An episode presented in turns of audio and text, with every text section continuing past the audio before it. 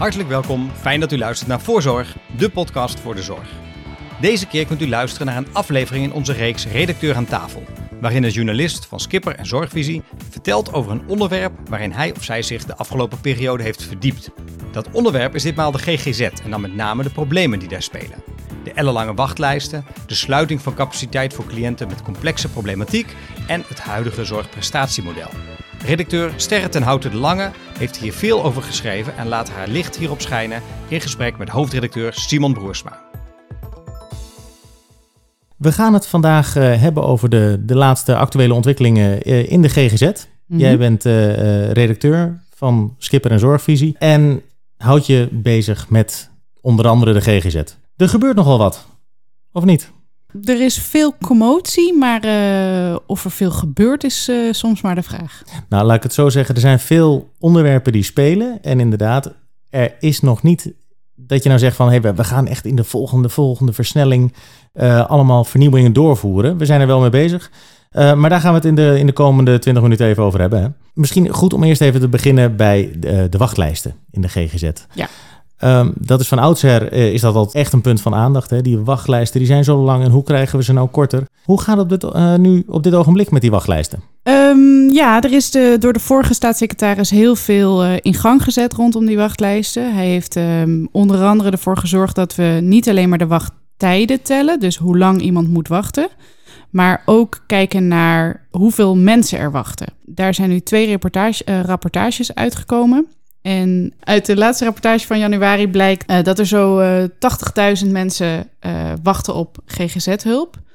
Dat is op zich eigenlijk ook nog niet echt zo'n heel groot probleem, want hè, als je twee weken moet wachten, dan, ben je ook, dan tel je daarin ook mee. Maar er zijn 40.000 mensen die langer wachten dan de, wat de GGZ zelf heeft bepaald als redelijke wachttijd. Dus er zijn 40.000 mensen die langer dan de treeknorm uh, wachten op GGZ-hulp. Dus van de 80.000 wachtenden zijn er eigenlijk 40.000 uh, wachtenden die langer wachten dan dat ze zouden moeten wachten. Dat is best fors. Ja, dat is inderdaad best fors. Dat is, uh, zou je kunnen zeggen, de helft. Maar daarbij moet wel even aangemerkt worden hoe die cijfers tot stand komen. Want dit zijn de cijfers die we nu hebben en die we dus ook vaak horen. Um, maar het is belangrijk om te weten dat dit niet uh, de cijfers zijn van alle GGZ-aanbieders. Het zijn de GGZ-aanbieders die meer dan 10 medewerkers hebben. Wat het grootste deel van de GGZ is, want samen organiseren zij 90% van de zorg die er in de GGZ gegeven wordt. Maar we weten ook niet of de mensen die op de wachtlijst staan, of dat unieke wachtenden zijn. Dus alle zorginstellingen hebben gezegd: ik heb zoveel wachtenden. Maar je weet niet of die mensen bij verschillende zorgorganisaties uh, ingeschreven staan op de wachtlijst. Het zou best wel goed kunnen. Dus dat, dat als iedereen, stel dat gemiddeld iedereen bij twee organisaties staat ingeschreven, dan heb je het ineens nog maar over 40.000 wachtenden en 20.000 wachtenden die langer wachten dan de treeknorm. Ja, waar dus, je dan wel weer die, die 10% van die, uh, van die wachtenden of van die behandelingen in de GGZ die nu niet meegenomen worden, weer bij op moet tellen. Ja, dat zijn dus de kleinere zorgaanbieders. En daarvan is de verwachting dat ze niet hetzelfde percentage wachtenden hebben als de, als de grote zorgaanbieders. Uh, juist dat ze kortere wachtlijsten hebben. Dus je kunt niet uh, dit aantal gedeeld door 90 keer 100 doen. Dan krijg je een overschatting van het aantal wachtenden. Hoe belangrijk is het dat we dit exact in beeld hebben? Nou, het zou leuk zijn als we het exact in beeld hebben. Vooral omdat je dan gewoon weet over hoeveel mensen gaat dit nou eigenlijk. Uh, want ja, wat je al zei, die wachtlijsten, dat, dat wordt al heel lang als probleem ervaren. Ik interviewde recent uh, vertrekkend uh, bestuurder bij Parnassia Groep, Mark Blom. Hij zei, ik was in 92, werkte ik bij het RIAG en we hadden een probleem en dat heette wachtlijsten. Dus ja, het is al heel lang een probleem. En als je het op wil lossen, moet je weten hoe het in elkaar zit. En als je wil weten hoe het in elkaar zit, moet je weten waar de problemen daadwerkelijk zitten. Ja, dat lijkt me ook heel logisch. Eigenlijk, als je geen data hebt, kan je ook niet sturen op die data. Exact. Dus die wachtlijsten, dat is één ding wat er nu speelt. Hè? Ja. Um, gaan we daar nog belangrijke zaken in, uh, veranderingen in zien, verbeteringen in zien in de komende periode, denk je?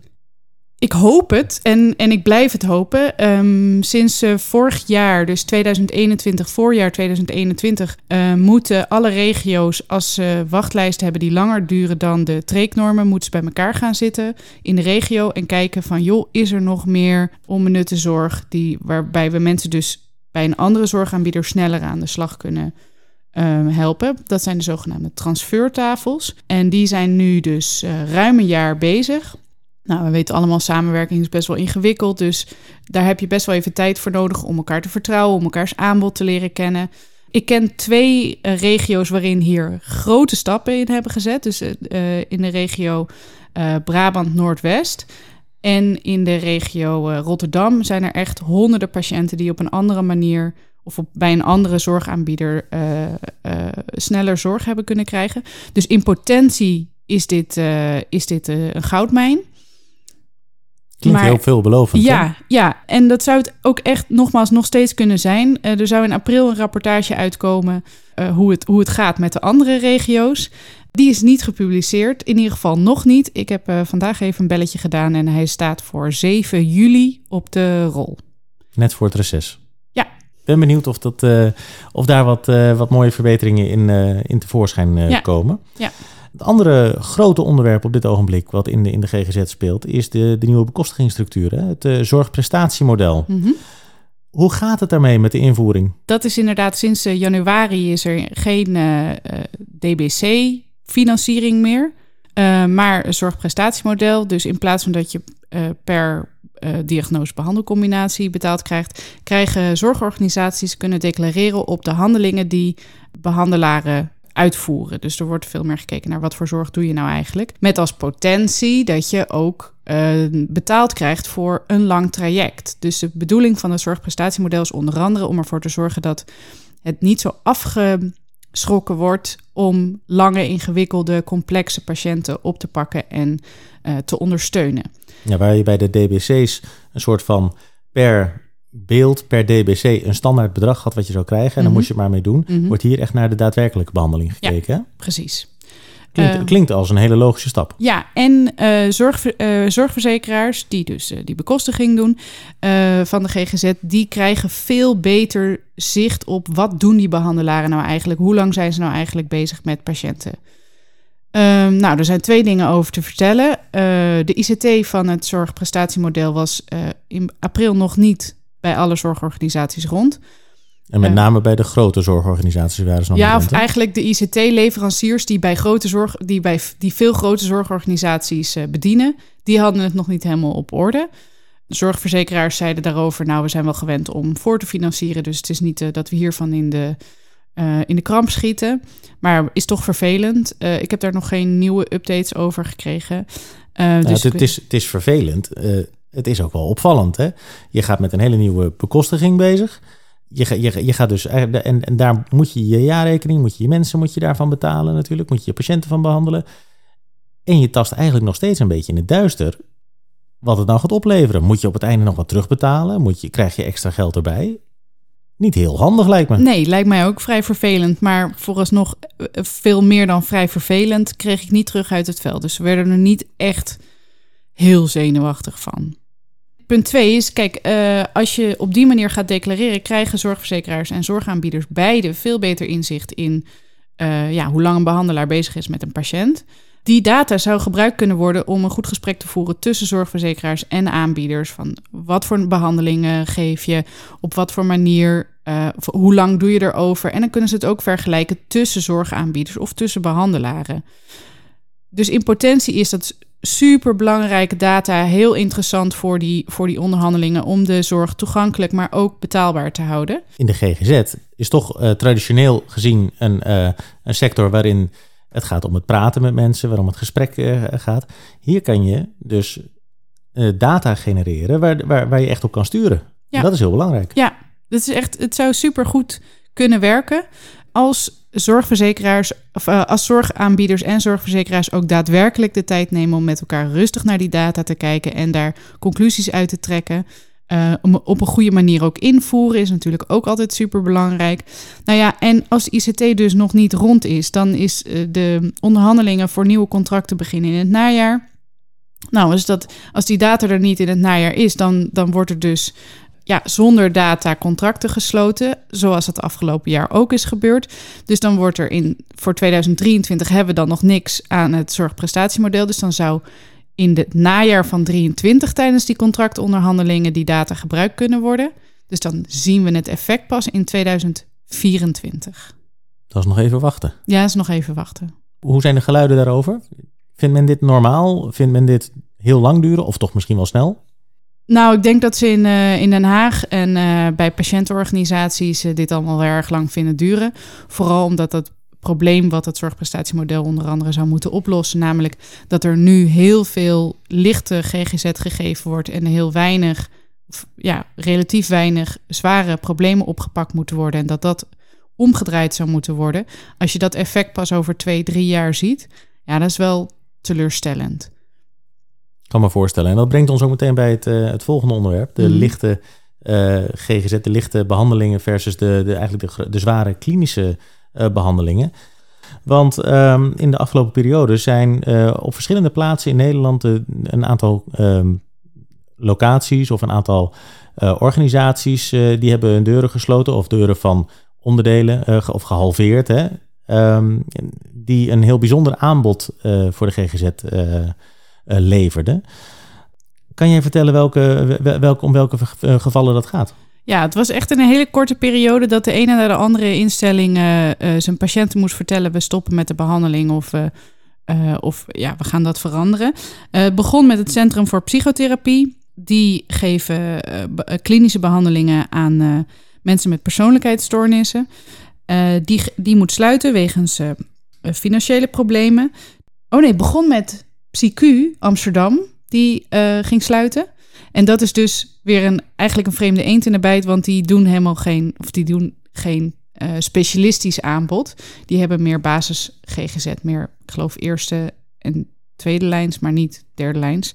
Hoe dan ook, dus PsyQ en toen uh, Centrum voor Psychotherapie. Daarna kwam het KIB, Kliniek Intensieve Behandeling in Amsterdam. Die moet sluiten wegens personeelstekort.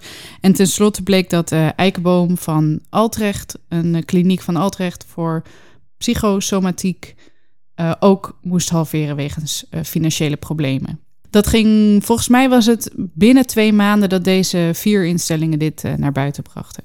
Ja, en het kwam allemaal ons ter oren, jou ter oren. Gaan voor deze, de, deze ja, cliëntgroepen, gaan daar de wachtlijsten nu voor omhoog?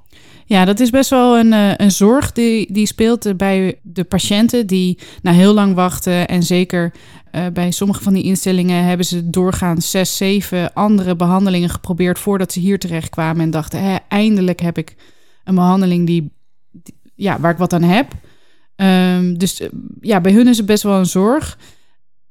bij de zorgverzekeraars is er totaal geen zorgen over deze sluiting. Uh, want ja, zij zijn verantwoordelijk voor de zorgplicht, uh, dus om voldoende zorg in te kopen. En zij hebben van de besturen te horen gekregen: we kunnen het op een ambulante manier oplossen. Dus ze gaan hetzelfde, eh, de zorgaanbieders beloven de zorgverzekeraars dat ze hetzelfde zorgaanbod gaan geven, wat ze eerst klinisch gaven, nu ambulant. Dus dan voldoet de zorgverzekeraar nog steeds aan de zorgplicht. Maar ja, behandelaren en patiënten die zeggen dus: nee, dat, uh, dat kan helemaal niet. En klinisch ja, lukt het veel beter om, om je problemen op te lossen, want je kunt het niet meer ontlopen. Dus dat is, uh, ja, dat is een uh, verschil van inzicht, zullen we maar zeggen. Ja, maar wel een verschil van inzicht tussen aan de ene kant uh, de, de cliënten, de patiënten zelf en hun behandelaren, dus echt de werkvloer. En de zorgverzekeraars, de raden van bestuur misschien ook wel van die zorginstellingen. Aan de andere kant, die zeggen, gaat allemaal prima. Ja. Ik kan me voorstellen dat daar wel wat oneenigheid heerst. Ja, dat, dat klopt dat er oneenigheid ja? is. Ja, daar eh, valt verder. En ik, ik ben er zelf ook nog niet helemaal over uit. Want ik weet bijvoorbeeld dat uh, Vincent van Gogh, een GGZ-instelling in het zuiden van het land, die hebben een aantal jaar geleden heel veel klinische behandelingen afgeschaald en werken nu heel uh, veel ambulant. Dat zorgde toen ook voor heel veel onrust. En inmiddels uh, zijn ze heel effectief en hebben ze een heel grote slagkracht. Dus, en het werkt het voor hun heel goed. Dus het is ook niet uitgesloten dat het niet kan ambulant. Ja, en die klinische uh, patiënten van Vincent van Gogh destijds, die zijn niet allemaal naar die andere organisaties te, overgegaan? Als ik het goed heb begrepen, uh, behandelen ze nog steeds hetzelfde aanbod. Nou, ja. dat is in ieder geval goed om te horen. En misschien ook heel, heel goed en logisch, hè, dat iets wat eerst altijd klinisch gedaan werd, ja, als daar een betere behandeling voor is die wel ambulant kan, dat, dat scheelt ook. Ja. Dus ja. het is niet allemaal per definitie slecht, maar het is wel goed als ze daar naar kijken. En het is wel opvallend als die behandelaren allemaal zeggen het kan niet. Nou, het is een, uh, uh, interessant natuurlijk dat al die uh, verschillende organisaties eh, die klinische behandelingen afstoten. En in het geval van PsyQ is het een eh, iets ander geval, maar daar verdwijnt ook aanbod. Wat voor effect heeft dit dan op de wachtlijsten? Ja, dat is, dat is een grote zorg. Van het KIB valt in ieder geval te zeggen, die hebben onomwonden uniek aanbod. Er zijn zeven KIB's in heel Nederland. Dit is er een van die ook echt aangewezen is als uniek aanbod. Van de andere zorginstellingen is het niet zo onomwonden. Maar er zijn wel, er zijn wel grote zorgen over als je uniek aanbod stopt, waar moeten die cliënten dan naartoe? Zeker bij het uh, Centrum voor Psychotherapie zeiden de behandelaren uh, dat dit is de IC van de GGZ.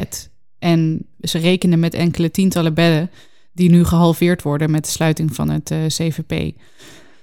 Op dit moment, als ik het goed heb begrepen, doet de NZA, de Nederlandse Zorgautoriteit, onderzoek naar of het behandelaanbod nog wel groot genoeg is in Nederland. Want over het algemeen afgelopen jaren zijn er minder zorginstellingen gesloten dan dat er nieuwe zorginstellingen open zijn gegaan. Dus kijk, ik kan me ook heel goed voorstellen als je bij één zorgorganisatie zit en je kent de behandelaren daar, dat, je, dat het voelt alsof het in het hele land misgaat als die specifieke zorgorganisatie stopt. Maar ja, oké, maar er zijn meerdere uh, nieuwe aanbieders bijgekomen. Over het algemeen zijn dat wel aanbieders die in die uh, ambulante GGZ zitten, die, in die misschien in die eerste lijn zitten. Want juist dit zijn die hele specialistische klinieken. Ja, klopt. Maar ook, ook op het gebied van specialistische GGZ zijn er meer aanbieders bijgekomen dan failliet of gestopt zijn. Oké, dus uh, hier kan je ook op twee verschillende manieren weer Inderdaad, kijken. ja. Er wordt nu ook naar, uh, naar de minister gekeken hè? over de, ja, de toekomst van de GGZ. Waar is zij mee bezig? Uh, ze minister volgt, Helder hebben we het over. Ja, minister Helder van Langdurige Zorg. En uh, die heeft ook GGZ in, de, uh, in haar portefeuille. ze is twee maanden eerder naar de Kamer gevraagd om, ja, om uitleg te geven over of het stelsel nog wel goed werkt. Want zij is verantwoordelijk voor het stelsel, niet voor het inkopen van individuele zorg. Of ook niet verantwoordelijk, niet meer sinds minister is verantwoordelijk voor individuele zorgorganisaties. Ja, dus uh, zij zei: uh, Ik ga met de zorgverzekeraars in gesprek, ga met de zorgaanbieders in gesprek, ga met de NZA in gesprek over of we goed in de smiezen hebben dat er voldoende specialistische GGZ is. Uh, dus zij is met heel veel mensen op dit moment in gesprek. ze is ook bezig met de toekomstagenda GGZ. Dat is eigenlijk het plan van het kabinet voor de GGZ. die houdt verband met het Integraal Zorgakkoord. En nou ja, daar zijn ze, er, die gesprekken zijn gaande. Dat, uh, er is er hard aan aan het werk. Het is wel een beetje een terugkerend iets, hè? De, de monitor over de, um, over de overlegtafels, de transfertafels, uh, die komt later. Nou, het integraal zorgakkoord, dat weten we ook allemaal, dat is ook, komt ook later. Uh, die toekomstagenda voor de GGZ komt later. Ja, waarschijnlijk. Dat is dus nog niet helemaal 100% zeker. Maar het is wel, uh, ja, we zitten eigenlijk een beetje te wachten. En zometeen is het reces. Op 8 juli begint het reces. Nou, we weten als journalist als geen ander dat het dan uh, ook uh, schraap is, komkommertijd. Maar ook tijdens de zomer gaan de gesprekken, uh, gaan de gesprekken door. ook over het integraal zorgakkoord, ook over de GGZ. En de minister heeft beloofd om voor de, voor de zomer de Kamer te informeren over hoe het met de sluiting van die zorginstellingen gaat. En een aantal specifieke vragen van de Kamerleden. Dus dat gaat ze nou, hoogstwaarschijnlijk sowieso wel geven. Daar doen wij weer verslag van natuurlijk. Ja. En dan, uh, wanneer zie ik je hier weer in de podcaststudio om een, uh, een update te geven over de, de, de GGZ-belangen? Uh, ja, ik verhalen. hoop, uh, ja, ik denk na de zomer dat er dan wel weer veel stappen zijn gezet en afspraken zijn gemaakt. En ook rond Prinsjesdag zal er ook wel veel duidelijk worden over de financiën van de GGZ. Dus um, dat zou een mooi moment kunnen zijn spreken we elkaar dan weer. Alright. Tot dan. Jo. Tot zover deze aflevering van Voorzorg. De montage was in handen van Ties Timmers. Onze muziek werd gemaakt door Bram Brouwers. Om op de hoogte te blijven van nieuwe afleveringen kunt u zich abonneren op deze podcast. Wilt u het laatste nieuws en interviews en achtergronden in uw mailbox ontvangen? Dan kunt u zich inschrijven voor de dagelijkse nieuwsbrieven van Skipper en Zorgvisie. Voor nu, hartelijk dank voor het luisteren en heel graag tot de volgende Voorzorg.